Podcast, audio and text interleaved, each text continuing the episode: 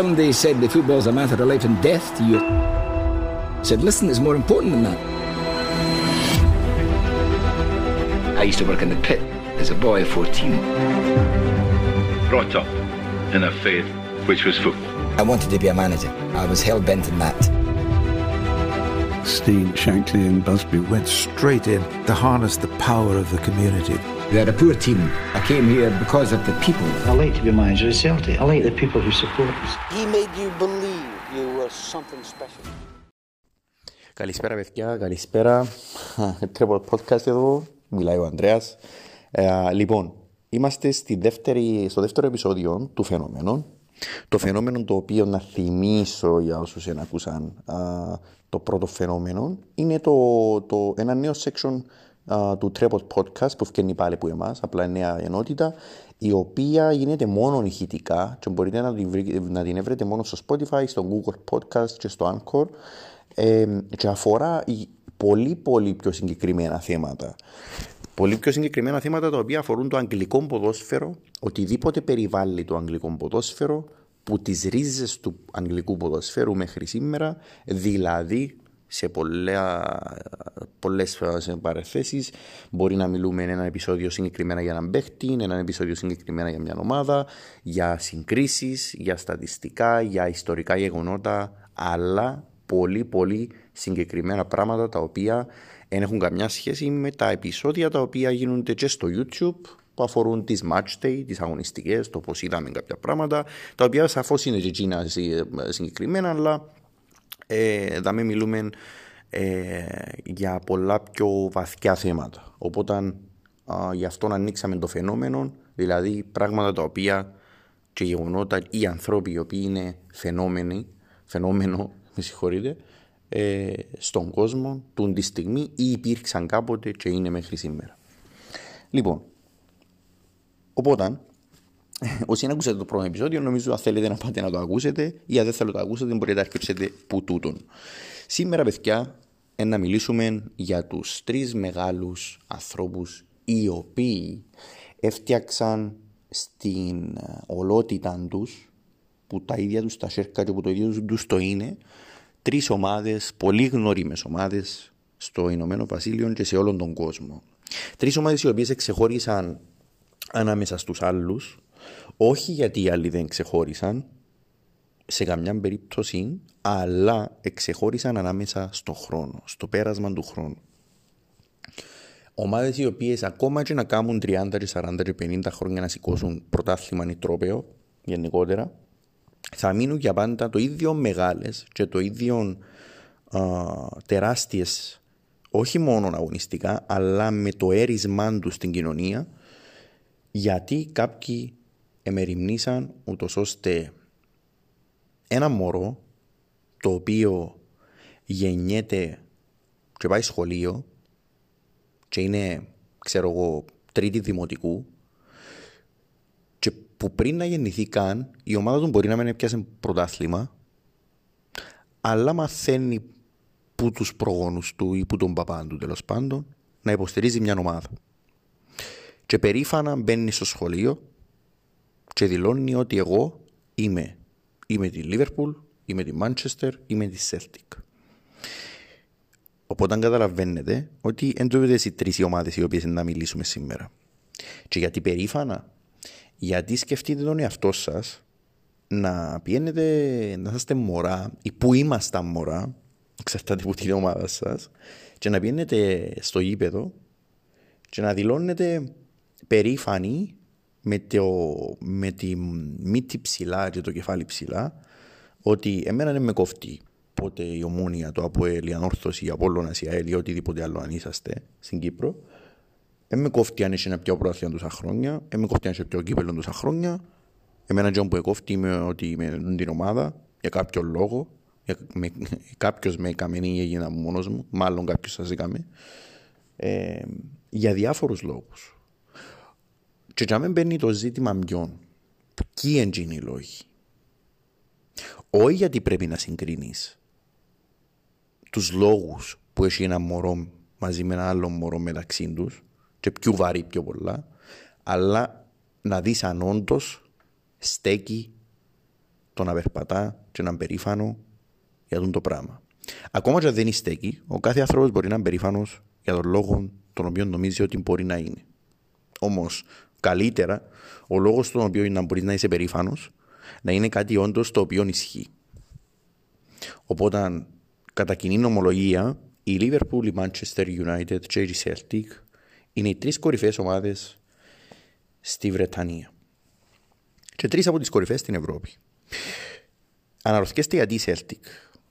Γιατί η Celtic υπήρξε μια τεράστια ομάδα της Σκωτίας και υπάρχει που γέννησε προσωπικότητες οι οποίες προσφέραν γενικότερα στο ποδόσφαιρο, όπως και οι Rangers, όπως και η Arsenal, η οποία να ψάξετε να έβρετε γιατί όχι η Arsenal, αλλά στο πέρασμα του χρόνου είναι η ομάδα η οποία, όπως και οι άλλες πιο, δεν αγγίχτηκε ποτέ που το χρόνο, που τη σκουριά, που τη μιζέρια που ίσως να, τις, να την εκα, να, να εκατάκλυσεν τις τρεις ομάδες, ούτως ώστε να χάσει ποτέ την έγκλη της, την περηφάνεια της και το να μπαίνει το μωρό στο σχολείο που λέγαμε πριν και να μπορεί να τον περιπέξει κάποιος γιατί είναι με τη Celtic. Μπορείς να τον περιπέξεις γιατί έχασε έναν αγώνα, μπορείς να τον περιπέξεις γιατί έχασε και ξέρω εγώ η Liverpool τριάντα χρόνια α, πρωτάθλημα. Μπορείς να περιπέξεις τη Manchester που να πιάσει τώρα σχεδόν, σχεδόν δέκα. Αλλά δεν μπορείς σε καμιά περίπτωση να, να κάνεις έναν άνθρωπο ή το μωρό να χάσει την περηφάνεια του για την ομάδα του. Και το ενισχύει γενικότερα για όλες τις ομάδες, οι οποίες στηρίζονται από οπαδούς ή από ανθρώπους γενικότερα, φιλάθλους, οι οποίοι έχουν τους δικούς τους λόγους και θεωρούν σωστόν ή πιο σωστόν που τους άλλους να στηρίζεις τη συγκεκριμένη ομάδα. Οπότε, οι ανθρώποι, παιδιά, οι οποίοι εφροντίσαν, εφροντίσαν πραγματικά μέσα που το μυαλό, τη ψυχή και τα σέρκα τους ή και τα πόθηκια τους, αφού μιλούμε για ποδόσφαιρο, να είναι τούτες οι ομάδες σήμερα, ακόμα και αμήν, να ξεχωρίζουν, ακόμα και στη μιζέρια τους, έχουν και όνομα και επίθετο σαφώς, τρεις ανθρώποι, τρεις διαφορετικοί συλλόγοι, πολλά κοινά αλλά και διαφορετικά στοιχεία. Και αντίστοιχα είναι ο Matt Busby της Manchester United, ο οποίος ακόμα και αν ο Ferguson ή ακόμα και αν η United σήμερα πανηγυρίζει τίτλους, σήμερα μπορεί όχι, αλλά πριν κάποια χρόνια ναι, οφείλεται κατά μεγάλο βαθμό στον Matt Busby. Ο Bill Shankly της Liverpool, ο οποίος, εάν το Anfield θεωρείται, που όχι εάν, νομίζω θεωρείται η πιο σκληρή έδρα στην Αγγλία και μια από τις πιο σκληρότερες στον κόσμο στο να επισκεφθεί μια ομάδα, στο να παίξει τη Liverpool, θεωρείται η σιδηρά α, έδρα η οποία δεν μπορεί να περάσει κανένας, σε εισαγωγικά πάντα, ενώ σε κανένας σε κάποιον παιχνίδι το οποίο α, όταν το θέλει η Liverpool πραγματικά έμπερνα, οφείλεται στον ίδιο. Και το γιατί η Celtic, μια ομάδα της Σκωτίας, μια ομάδα μιας χώρας η οποία είναι πιο μικρή που την Ελλάδα, μεσουρανή μέχρι σήμερα α, στην, Αγγλή, στην συγγνώμη, στη Σκωτία, και λειτουργεί στη βάση ενός παγκόσμιου κλαμπ σε σύγκριση ακόμα και με την α, ξέρω εγώ, με τη Motherwell ή την Αμπερτίν, οι οποίες λειτουργούν ως κλαμπ απλά της Σκωτίας και είναι worldwide clubs. Γιατί και το όνομα τσίνο, το ανθρώπου ο οποίος οφείλεται σε αυτό το πράγμα, είναι ο Jock Stein, ο οποίος εφρόντισε η Celtic να είναι πολύ πιο μεγάλη από τον δεύτερον αντιβαλόν της, όχι σε τρόπαια μόνο, αλλά σε πολλά άλλα πράγματα. Οπότε, εάν ο Shakespeare, παιδιά, εζούσε στη μεταπολεμική Αγγλία, εγώ θα έλεγα και τη Σκωτία, σίγουρα να δραματοποιούσε, να ξέρετε, τις ζωές τούτων των τριών ανθρώπων και τα επιβετεύματα τους. Για να σας δω να καταλάβετε, η Manchester United, η Liverpool και η Celtic θεωρητικά, θεωρητικά πάντα, μετά από έρευνα η οποία έγινε, Uh, εν τω μεταξύ να ενημερώσουμε ότι οι πηγές πάντα του φαινόμενων μπαίνουν κάτω στην περιγραφή. Όποιος θέλει να δει τις πηγές για τούτα που λαλούμε, μπορεί να βρει τη βιβλιογραφία κάτω στην περιγραφή. Ε, ή γενικά ε, ε, ε, ε, ε, ε, ε, να τη βάλουμε εμείς ε, κάτω στην περιγραφή του, του επόμενου επεισοδίου που μπαίνει στο YouTube.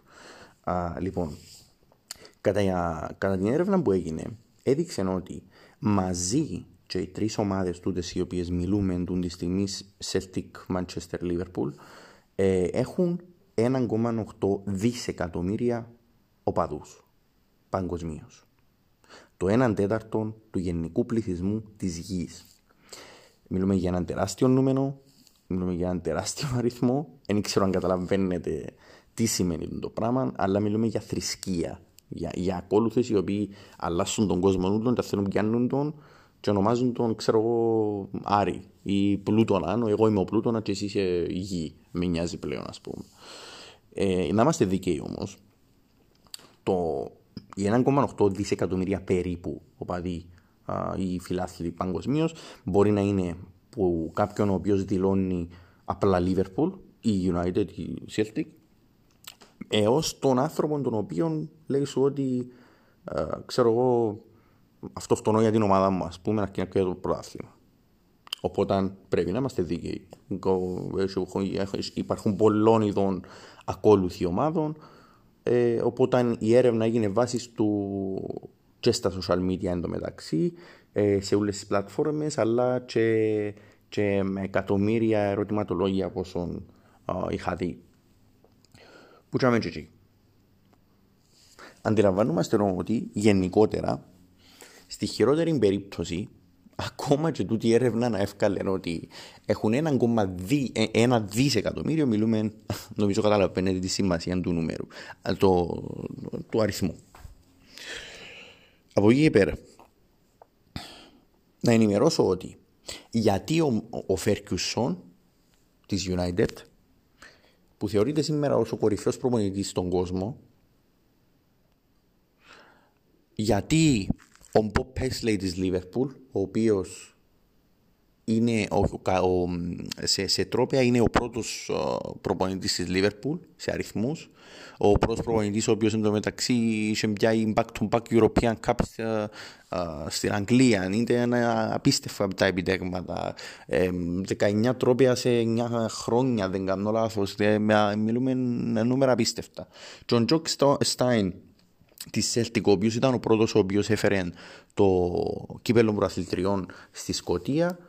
Γιατί τούτοι οι ανθρώποι, η ερώτηση είναι, ε, με πιο λίγα τρόπαια από τους προκατόχους τους, α, sorry, από, τους, α, από τους επόμενους α, προπονητές θεωρούνται οι κορυφαίοι προπονητές ή οι κορυφαίοι σε εκτίμηση ανθρώποι στους συλλόγους τους. Η απάντηση βρίσκεται ακριβώς στην ερώτηση. Γιατί ήταν άνθρωποι, γιατί ήταν κοινοί, θνητοί μέσα στον κόσμο. Όσον παράξενος σας ακούετε, ειδικά για τον Φέρκιουσον, τον οποίο έζησατε τον και παραπάνω, γιατί ο Μπομπ Πέσλεϊ, αν μας ακούει κάποιος περίπου να υπολογίσω τριάντα πέντε, έχουμε είκοσι δύο, ναι, τριανταπεντάρις με σαραντάρις, να τον ξέρετε και εσείς, εννοώ, οι οποίοι είσαστε πολύ, πολλά πιο μικροί στην ηλικία μου, το εννοώ, είκοσι πέντε είκοσι έξι χρόνων. Απλά εννοώ να τον είδετε, να τον εζήσατε, όπως εγώ τον εζήσα, και το ίδιο το Στάιν. Ε, γιατί, γιατί να μην θεωρείται ο Φέρκιουσον, γιατί ο Ιον Ποπέσλεϊ, γιατί ο κάποιος της Celtic, τέλος πάντων. Γιατί, όπως είχα πει, ήταν κοινή θνητή. Όχι γιατί ο Φέρκιουσον δεν ήταν, όχι γιατί ο Μπομπ Πέσλεϊ δεν ήταν, με τρία ε, κύπελλα πρωταθλητριών μαζί με τον Ζιτάν και τον Αντζελότη μέχρι σήμερα, και γιατί ο, ξέρω εγώ, τι να πω, κάποιος άλλος της Celtic, τέλος πάντων, δεν ήταν. Γιατί ήταν η αρχή. Και γιατί θα το δείτε ή θα το ακούσετε βασικά στη συνέχεια. Που τσαμέτζετζι. Σε τρόπαια. Να ξεκινήσω να πω για τα τρόπαια. Ο Στάιν στη Celtic ήταν ο πρώτος άνθρωπος ο οποίος έφερε το European Cup, το κύπελλο πρωταθλητριών, στη Μεγάλη Βρετανία. Εν τω μεταξύ, το συγκεκριμένο κύπελλο πρωταθλητριών το είχε πάρει απέναντι στην Ίντερ.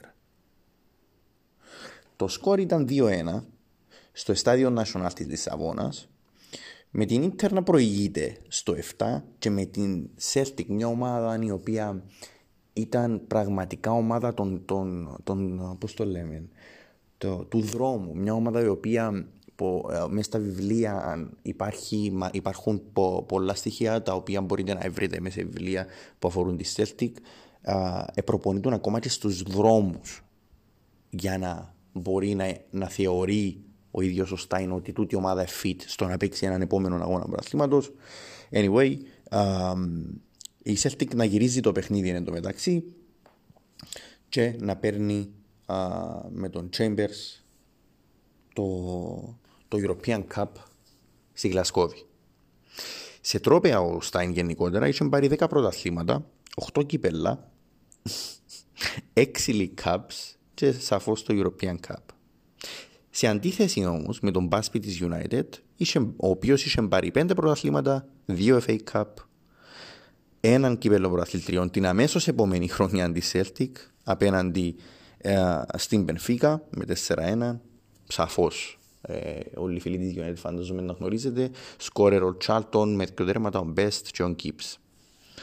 Και ο Shankly στη Liverpool είχε πάρει α, την Liverpool πρώτη κατηγορία, όταν είχε χάσει την έγκλη της το χίλια εννιακόσια εξήντα δύο, πήρε τρία πρωταθλήματα, πήρε το πρώτο εφ έι Cup της Liverpool, σύνολο δύο, ένα Europa League το εβδομήντα τρία, Europa League, sorry, UEFA Cup το εβδομήντα τρία και α,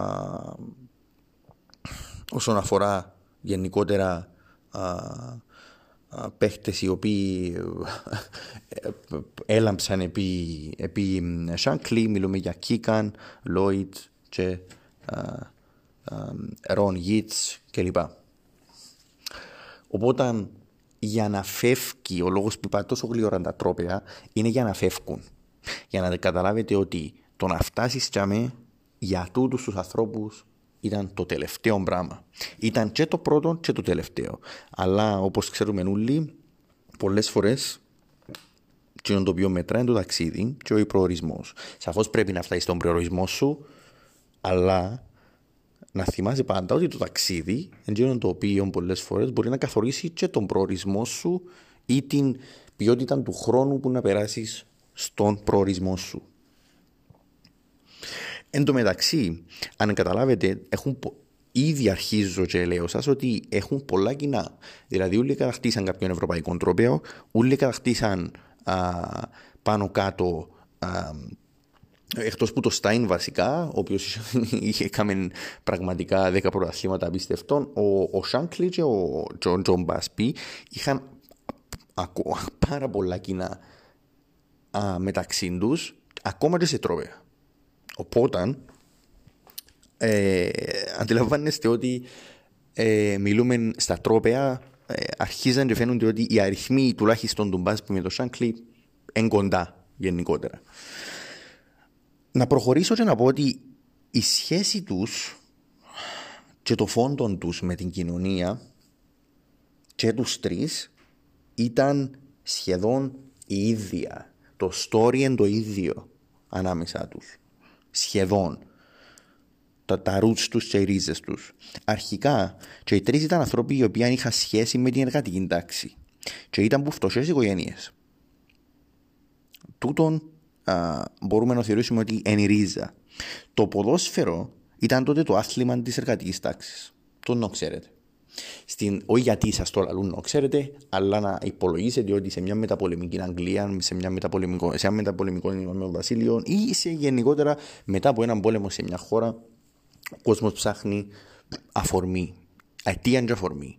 Ο κόσμος ψάχνει κάτι να πιαστεί. Μπορεί να λέγεται, δεν ξέρω πώς να το πω, αν, αν, αν κάποιος θεωρεί ότι α, θέλει να φάει έναν κομμάτι ψωμί και θεωρεί να του το σύρει ο ουρανός να το φάει, ε, να το πιστέψει γιατί όντως έχει το ανάγκη την ώρα όσον, τύπο, όσον ποτέ άλλο. Φτώσα, α, κατεστραμμένες πόλεις, βομβαρδισμένοι εντωμεταξύ, α, το Λονδίνο βομβαρδισμένων, το Λίβερπουλ το ίδιο, το Μάντσεστερ κάπου ανάμεσα είναι τα μιλούμενα ότι μ, εποχές οι οποίες μπορεί να περάσαν και εφτά οχτώ χρόνια, αλλά αντιλαμβάνεστε ο πόλεμος ήταν παγκόσμιος και μιλούμε για κοινωνίες τις οποίες γενικότερα το Liverpool, το Manchester και η Glasgow θεωρούνταν α, περισσότερο, για να είμαι ειλικρινής, το Liverpool και ο Manchester ε, εντελώς εργατικής τάξης πόλης, η οποία ήταν προοδευτική, οι οποίοι στη, στο δίδαγμα της ιστορίας όσον αφορά τις πόλεις είναι ότι πάντα α, κατά κάποιον τρόπο ήταν οι αδικημένες πόλεις της Αγγλίας. Α, γιατί, για πολλούς και διάφορους λόγους, ακόμα και πολιτικούς ή μάλλον πολιτικούς, τους οποίους γενικά είναι η ώρα να το αναλύσουμε. Που τσάμε εκεί. Το ποδόσφαιρο ήταν το αίμα τους. Το ήταν το ανθρώπου που εδούλευκαν στα ορυχεία και όχι μόνο. Έτσι, και οι ανάγκες της εποχής και τα βιώματά τους και των τριών, ο καθένας που το δικό του μετερίζει και που το δικό του σπίτι, όθησαν τους να δημιουργήσουν α, α, τρεις, τρεις ομάδες, τρεις τριαν groups να το πω, όχι ομάδες, δεν εννοώ οι ιδρυτές της Liverpool, της Manchester και Celtic, αλλά τρεις ομάδες οι οποίες να έδιαν μια, α, σε μια περίεργη εποχή ουσία στους ανθρώπους και στο ποδόσφαιρο να γίνει ένα άθλημα για τις μάζες, όπου βασικά ήδη ήταν, για να είμαι ειλικρινής, αλλά ένα άθλημα το οποίο θα πάρει σάρκαν και οστά, ούτως ώστε οι άνθρωποι να, να πηγαίνουν πιο χαρούμενοι στη δουλειά τους. Γιατί αν πάρουμε για παράδειγμα τη Liverpool, τη Manchester και τη Celtic, που είναι οι πιο μεγάλες ομάδες του Ηνωμένου Βασιλείου με τον περισσότερο κόσμο, υπάρχει λόγος. Υπάρχει λόγος. Εν τω μεταξύ, και οι τρεις τους στα δεκαέξι τους ήταν miners. Εδουλεύκα στο ορυχεία. Οπότε έχουμε ήδη τρεις ανθρώπους οι οποίοι και στην υστεροφημία τους είναι σχεδόν όλα κοινά, αλλά και στην απαρχήν τους πάλι ξεκινούν με έναν κοινό φόντο. Οικογένειες ανθρακορίχων, οικογένειες φτωχές, ε, ακόμα και πολιτικά πιστεύω ε, τα ίδια, και οι τρεις με έναν ίδιο στόχο, αλλά με διαφορετικό α, τρόπο. Ο Shankly, ένα από τα πράγματα που είχε μπει ήταν ότι ο κόσμος της Liverpool, ε, α, ο κόσμος της Liverpool ε, είχε μια, α, ένα χρώμα πολιτικής, α, πώς να το πω, ε, είχε να κάνει με, με ήταν ανέκαθεν Uh, ο, ο κόσμος στη Liverpool γενικότερα ήταν ανέκαθεν uh, πολιτικοποιημένος. Ε, να το πω κυπριακά, έριζε, έριζε κάπως, ας το πούμε, προς την αριστερά. Αν και στην Αγγλία, να ξέρετε, δεν είναι έτσι τα πράγματα. Δηλαδή, με φάνταση ότι πρέπει να είσαι αριστερός για να είσαι Liverpool, μην το δείτε καθόλου έτσι, σας παρακαλώ. Uh, Ήταν μια ομάδα η οποία, η οποία στηρίζεται πολύ με εργάτες, στην πλειοψηφία της, ε, που εργατικούς, επίστευαν στο σοσιαλισμό α, και γενικότερα υπήρχε α, τούτο το κλίμα στον κόσμο της Λίβερπουλ. Ο ίδιος όμως είχε πει ότι ο, ο σοσιαλισμός γενικότερα είναι το να δουλεύει ο ένας για τον άλλο. Εγώ έτσι αντιλαμβάνουμε το ποδόσφαιρο, δηλαδή, και έτσι αντιλαμβάνουμε τη Liverpool και την κοινωνία. Το να δουλεύει ο ένας για τον άλλο. Εν είπε ούτε πόσα πιάνεις, ούτε τίποτε. Είπε, ο Shankly στις κουβέντες του ήταν πάντα απλός και ρητός. Τούτον είναι, έτσι είναι. Το πώς είναι να το κάνω, έχει το πάνω. Η λογική του Stein εντωμεταξύ, που σαν χαρακτήρας ήταν πιο low profile, είχε δηλώσει ότι ο κόσμος που ζούμε, αν δεν βοηθούμε ο ένας τον άλλο, όχι ως παίχτες και προπονητές, αλλά ως άνθρωποι, δεν δικαιόμαστε να λεγόμαστε ομάδα. Κανένας δεν αποκρυπτογράφησε ποτέ τι εννοούσε όντας, ο λέγοντας ομάδα, δηλαδή εννοούσε την ομάδα όντας Celtic ή ομάδα, γενικότερα ομάδα ανθρώπων.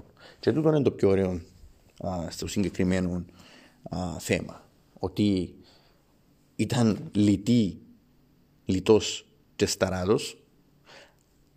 Το τι είναι να καταλάβεις εσύ, εντζήνο που πρέπει να καταλάβεις, και άφηνε το πάντα στην κρίση σου.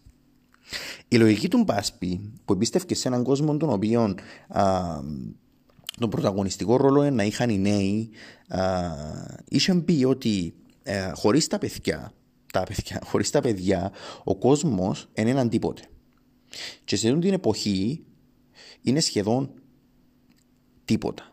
Και εννοούσε την εποχή της Τόσιας, όπως είχα πριν, της μεταπολεμικής Αγγλίας και πολλά άλλα. Εννοούσε μια πολλά μαύρη εποχή το να είσαι παιδί σε συγκεκριμένη χώρα.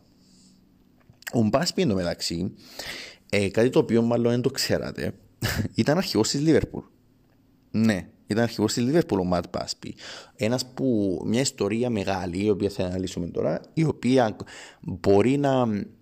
Νομίζω μπορεί και να μην το ευρέτε σε άλλον παγκόσμιο, στο παγκόσμιο ποδόσφαιρο. Το να ένας άνθρωπος να ήταν αρχηγός του αιώνιους σου αντιπαλού και να είναι αγαπητός και, και στους δύο μέχρι σήμερα. Γιατί, Γιατί ήταν ένας τεράστιος άνθρωπος με τεράστια ψυχή και, τεράσ... και πολλά διαφορετικό mindset, πολύ πιο μπροστά στην εποχή του, ο οποίος αγαπήθηκε και από τη Liverpool και από τη Manchester. Εξού και γιατί ο Bill Shankly, εκ των υστέρων, γενικότερα, κάνουμε spoil, ήταν φίλος μαζί με τον, α, με τον Matt Busby. Ο οποίος Matt Busby στη Liverpool έπαιξε από το τριάντα έξι μέχρι το τριάντα εννιά. Μάλιστα, ο ίδιος είχε βοηθήσει στο να γίνει ο Shankly προπονητής της Liverpool. Άκουσον, άκουσον εντωμεταξύ, δηλαδή μπορείτε να τα ακούετε τώρα και να πείτε what the fuck κάπως, ας πούμε, sorry. Uh, και μάλιστα... Uh, ετηλεφώνησε ο ίδιος στη Λίβερπουλ και είχε πει ότι τούτος είναι ο άνθρωπος σας. Ότι ο Shankly είναι ο άνθρωπος σας και τούτον πρέπει να πιάτε. Εν τω μεταξύ, όταν έκλεισε το τηλέφωνο, γνωστή ιστορία εν τω μεταξύ, η οποία είναι γνωστή γενικότερα σε όσους ασχολούνται με τα ιστορικά γεγονότα των ομάδων τους, ε, όταν έκλεισε το τηλέφωνο ο Ματ Μπάσπι, είχε μπει στον τεράστιο Jimmy Murphy της United, το βοηθόν του, ε, Jimmy, τούτον μάλλον εννοώ μετανιώσου. Και ε, νομίζω ότι μάλλον μετάνιωσε το, γιατί ε, ίσως η τούτη επιλογή να ήταν ε, η τούτη, τούτο το suggestion, το, το ξέρεις δυο σου η συμβουλή μου, γιατί είμαι καλός άνθρωπος και παίξαμε στην ίδια ομάδα στη Λίβερπουλ και ξέρω, ας πούμε, ε, ότι μάλλον ο Μπάσπι ε, έκαμε ένα λάθος, ιστορικό λάθος, αλλά ε, αν το δούμε ως άνθρωποι, πραγματικά μόνο ως άνθρωποι και ως οπαδοί, έκαμε ένα τεράστιο καλό στο ποδόσφαιρο. Ο Στάιν εντωμεταξύ ήταν ο πρώτος από τους τρεις ο οποίος εκατέκτησε το ευρωπαϊκό τρόπαιο, όπως είχαμε πει, το European Cup, το ευρωπαϊκό το κύπελλο πρωταθλητριών. Ο Στάιν όμως, όπως και οι υπόλοιποι δυο, είχαν την επαφή με τον κόσμο και επένδυαν σε τούτο. Και κάπου δαμε εν το ζουμί, δαμε αρκεύκει το ζουμί και το, το, το, το, το podcast βασικά. Επένδυαν στον κόσμο. Η Celtic εντωμεταξύ, Το, το που, που έπιανε το European Cup το εξήντα επτά, το πρωταθλητριών, ο Στάιν, για να καταλάβετε για την ανθρώπους μιλούμε, είχε να ανοίξει το σπίτι του και πήρε το τρόπαιο για να έρχεται ο κόσμος και να φωτογραφίζεται μαζί με το τρόπαιο σπίτι του. Και μάλιστα αφήνοντας τους και να τον αγγίζουν, να τον αγγίζουν και κυριολεκτικά να κάνουν ό,τι θέλουν με το τρόπαιο. Φανταστείτε ρε παιδιά, εντάξει, φανταστείτε τώρα οι ομάδες σας στην Αγγλία, στην Κύπρο, στην Ελλάδα, δηλαδή σκεφτείτε την ομάδα την οποία είσαστε άρρωστοι μαζί της, να σου έλεγε μια μέρα ότι πιάνει το Champions League και ότι ο προπονητής αφήνει όποιος θέλει είκοσι τέσσερις ώρες, μέρες να πάει σπίτι του, να φωτογραφηθεί, να αγγίξει, μπορεί να το φιλήσει, μπορεί να το σηκώσει, ό,τι θέλεις κάμε το, σπίτι του προπονητή και να κάνεις ό,τι θέλει μαζί με το τρόπαιο. Και σκεφτείτε τον εαυτό σας τι να κάνετε την ώρα. Όχι το τι να κάνετε, το τι να κάνετε εν το, εν το, εν, εν, ξέρουμε όλοι τι να κάνουμε. Σκεφτείτε την αντίδραση σας. Μιλούμε για άρρωστο γεγονός. Για... Μιλούμε για γεγονός άρρωστο με την έννοια ότι δεν γίνεται σήμερα το πράγμα. Δεν μπορεί να γίνει το πράγμα σήμερα. Μπορεί να γίνει σε έναν τοπικό, σε μια πιο χαμηλή κατηγορία ή σε μια ομάδα η οποία ακριβώς λειτουργεί με τον τρόπο. Εν τω μεταξύ, προχωρώντας, να προχωρήσουμε, αφού είμαστε στα, στα κοινά και στην κοινωνία και, λοιπόν, και γενικότερα, το You'll Never Walk Alone, το οποίο όσοι δεν ξέρετε είναι, ε, το χρησιμοποιεί και η Celtic, όχι ο ύμνος της, ε, Uh, πώς να το πω, όχι ακριβώς ο σύμνον, είναι κάπως περίεργη ιστορία τέλος πάντων. Το You'll Never Walk Alone εντωμεταξύ ε, τραγου, τραγουδιέται ακόμα και στη Γλασκόβη και στο ίδιο της Celtic, το οποίο είναι ο ύμνος της Liverpool. Το You'll Never Walk Alone τραγουδήθηκε για πρώτη φορά εν τω μεταξύ στο Anfield εναντίον της West Brom το χίλια εννιακόσια εξήντα τρία. Εν τω μεταξύ, όταν η Celtic το έπιανε μετά από τρία με τέσσερα χρόνια, η Liverpool τότε και οι οπαδοί της Liverpool, οι οποίοι γενικότερα το Liverpool είναι μια πόλη η οποία απαρτίζεται από διάφορες, α, να το πω, φιλετικές ομάδες. Πολυπολιτισμική πόλη. Όχι όμως όπως λέμε πολυπολιτισμικό Μάντσεστερ σήμερα. Είναι μια πόλη η οποία α, ε, είναι γεμάτη Ιρλανδούς, Σκοτσέζους και Εγγλέζους, αλλά είναι μια μίξη η οποία τούτον μόνον καλό της έκαμε της ίδιας σαν πόλη. Εξού ακόμα και το σκάουζερ που εννοούμε των κατοίκων του Λίβερπουλ είναι λέξη η οποία είναι νορβηγικής προε, προε, προελεύσεως και σημαίνει μπισκότων, αν δεν κάνω λάθος εν τω μεταξύ, που τους Βίκινγκς οι οποίοι έκαναν ε, ε, στάση στο λιμάνι του Λίβερπουλ κλπ. Κάποιοι άλλοι λένε ότι Γερμανοί, ε, ναυτικοί και, η ιστορία είναι τούτη. Και το, το αποτέλεσμα είναι ότι στη Λίβερπουλ κανένας ποτέ δεν πειράχτηκε με το γεγονός ότι η Celtic είχε μοιάσει το You'll Never Walk Alone και μάλιστα ως σήμερα νιώθουν όλοι περήφανοι για το πράγμα. Το You'll Never Walk Alone εν τω μεταξύ του Τζέρι Μάρτσεν, ο οποίος πέθανε δυστυχώς πριν ένα χρόνο, άρρωστος οπαδός της Λίβερπουλ, ο οποίος εμελοποίησε τον ύμνο, το τραγούδι γενικότερα. Α, ναι. Ο Matt Busby εν τω μεταξύ, αφού α, κάνουμε το πάμε που τον ένα στον άλλο και έτσι πρέπει να είναι για να δείχνουμε τα, και τους δύο, τρεις μαζί, το είχε πει ότι το Manchester, Manchester is people, είχε πει ότι ο Manchester είναι ο κόσμος του. Το χίλια εννιακόσια πενήντα έξι που, το, που πήρε το προάθλημα η Manchester United επί Busby, η εφ έι άκουσαν, άκουσαν, τούτον νομίζω είναι πιο γνωστός στις τάξεις των οπαδών της United και μεγάλη, μεγάλη αλητεία anyway. Η εφ έι δεν ήθελε η Manchester United να παίξει στην Ευρώπη. Κατά κάποιον τρόπο δεν είναι η αλήθεια ότι δεν ήθελε βασικά, εν το ότι υπονόμευε τη διοργάνωση και μετά δεν ήθελε. Θεωρούσε ότι το να παίζεις στην Ευρώπη είναι κάτι wow και εγώ θέλω σε δαμέ για να πιένει το πρωτάθλημα μου καλά και τούτον γενικά ισχύει για οποιαδήποτε αγγλική ομάδα αν πιένει το πρωτάθλημα. Η εφ έι, η Ομοσπονδία της Αγγλίας, δεν ήθελε ποτέ τότε οι ομάδες να παίζουν στην Ευρώπη γιατί θεωρούσαν το κάτι μεμπτό και κάτι το οποίο είναι η ουσία. Ο Busby όμως, όντας επαναστάτη σε ό,τι έκαμνε, είχε αντίθετη απόψη. Μια Κυριακή λοιπόν, το χίλια εννιακόσια πενήντα οκτώ, το Φλεβάρι, ο Busby ζήτησε να μεταθεθεί, να πάει παρακάτω. Λίγες μέρες αργότερα το παιχνίδι βασικά, την Κυριακή με την Κούρς, η οποία εφ έι αρνήθηκε γιατί η Manchester ήθελε να παίξει Ευρώπη.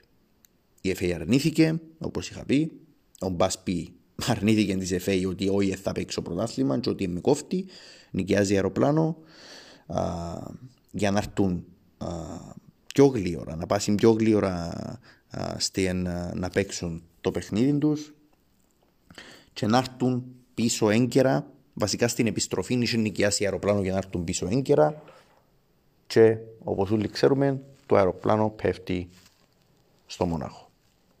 Εν τω μεταξύ, το τραγικό γεγονός του, του, του Μονάχου, της αεροπορικής τραγωδίας της Manchester United, είναι ακριβώς τούτο για μένα προσωπικά.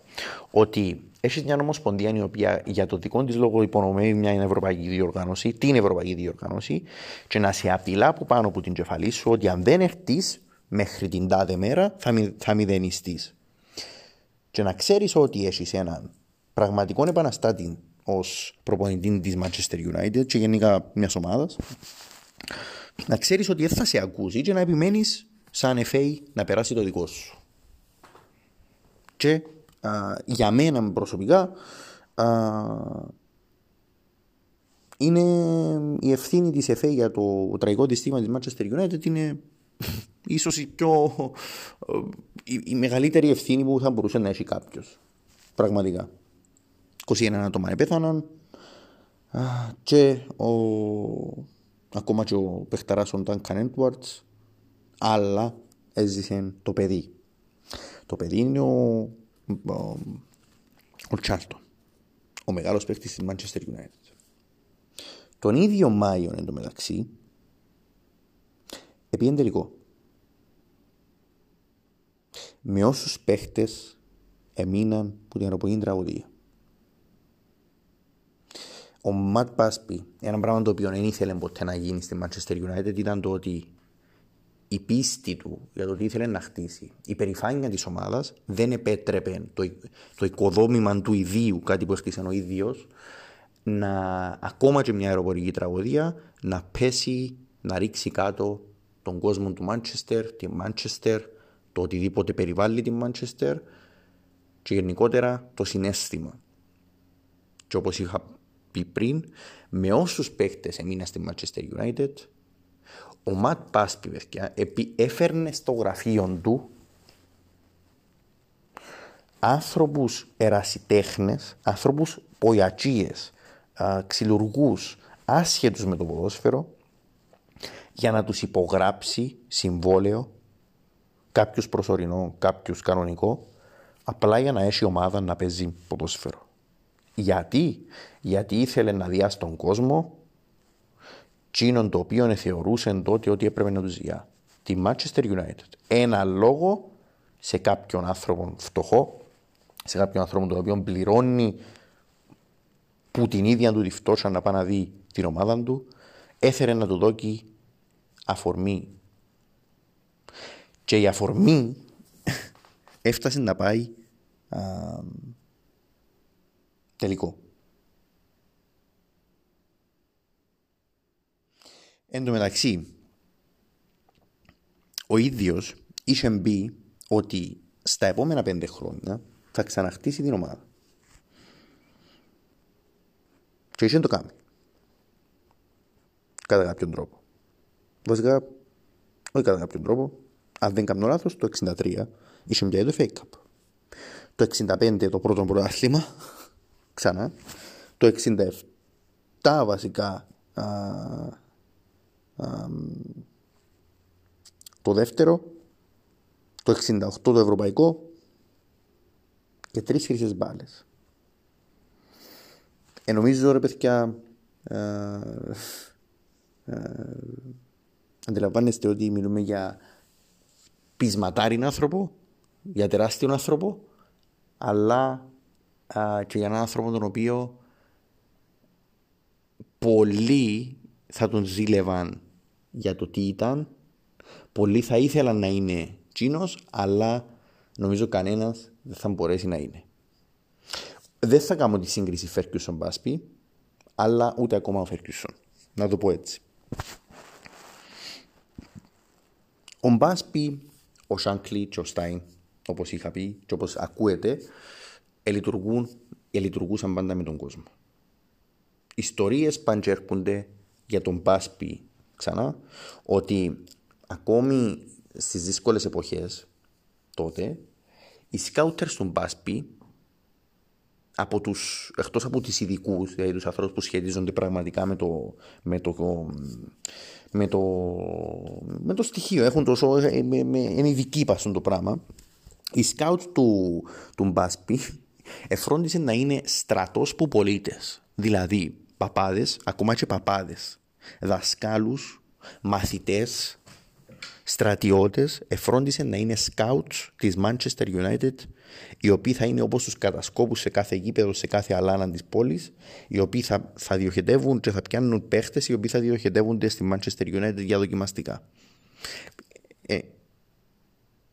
Δεν ξέρω αν αντιλαμβάνεστε τι σημαίνει το πράγμα, αλλά σημαίνει στην ολότητα του ότι ε, ένας άνθρωπος δουλεύει πραγματικά με τον λαό του, πραγματικά με την πόλη του, πραγματικά με... δεν ξέρω ούτε εγώ τι. Δηλαδή κάποιος μπορεί να πει ότι εν ορισμός της, του, εν ορισμός του, της αποκεντρωμένης εξουσίας, δηλαδή όπου κάτω μου και όπου κάτω μου και όπου κάτω μου δουλεύει ο καθένας για έναν πράγμα κλπ. Ευκαινεί το αποτέλεσμα. Αλλά κάποιος πραγματικά αντικειμενικά άνθρωπος, ο οποίος καταλαβαίνει τούτον που λέω και τούτον που ακούει ως ιστορικό γεγονός, αντιλαμβάνεται ότι μιλούμε για ένα γεγονός το οποίο εγώ θα του έλεγα συσπήρωση ή σκοπό ή για όνομα του Θεού, τέλος πάντων. Οπότε να το προχωρήσουμε. Το αίρισμα τους γενικότερα στην κοινωνία,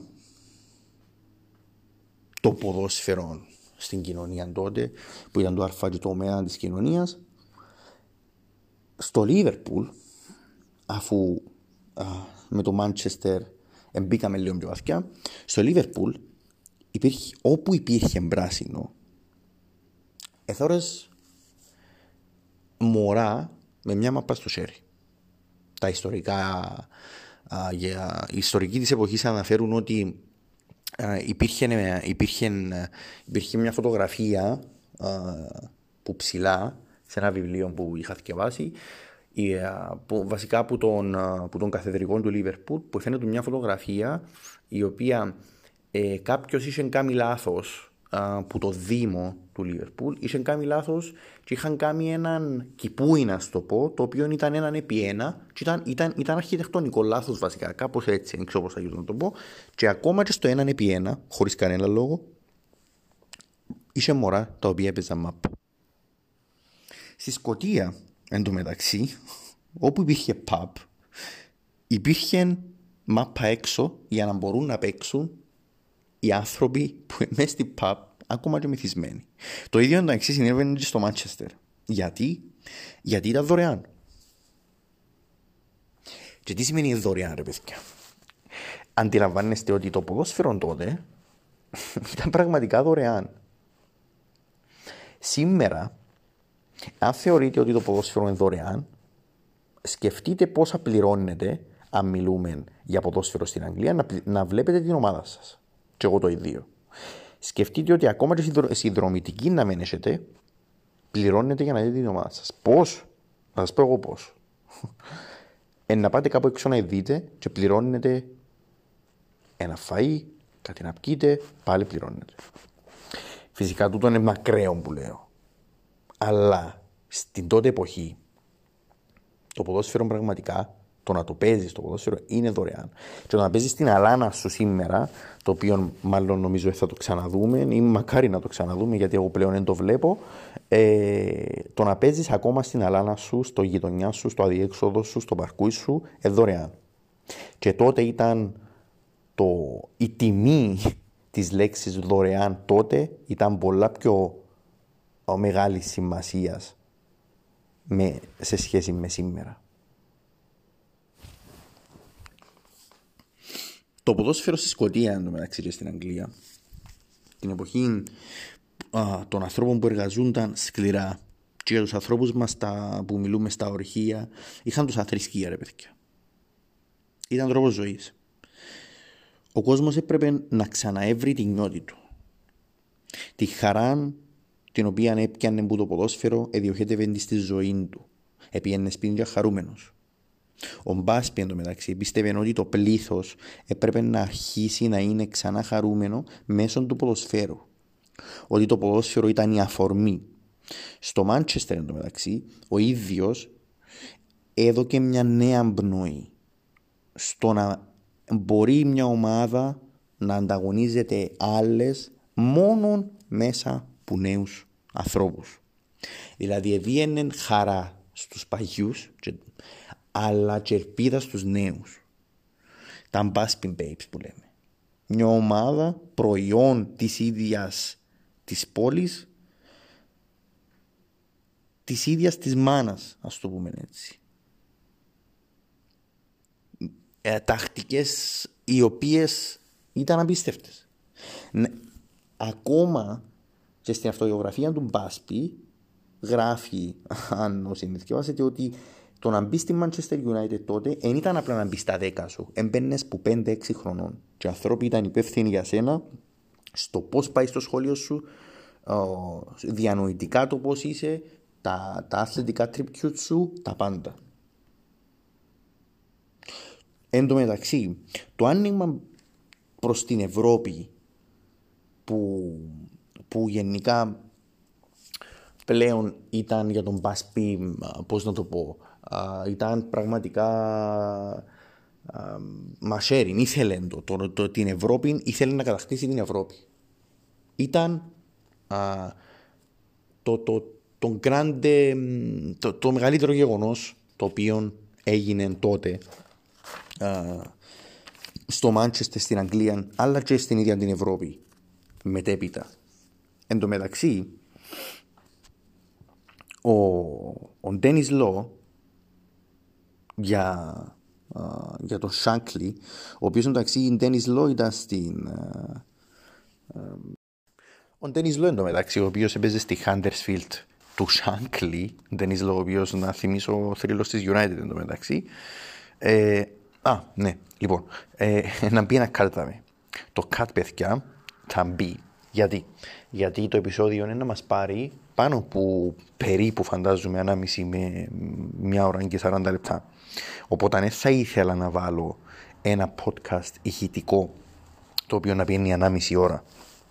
Ε, μόνο φάτσι.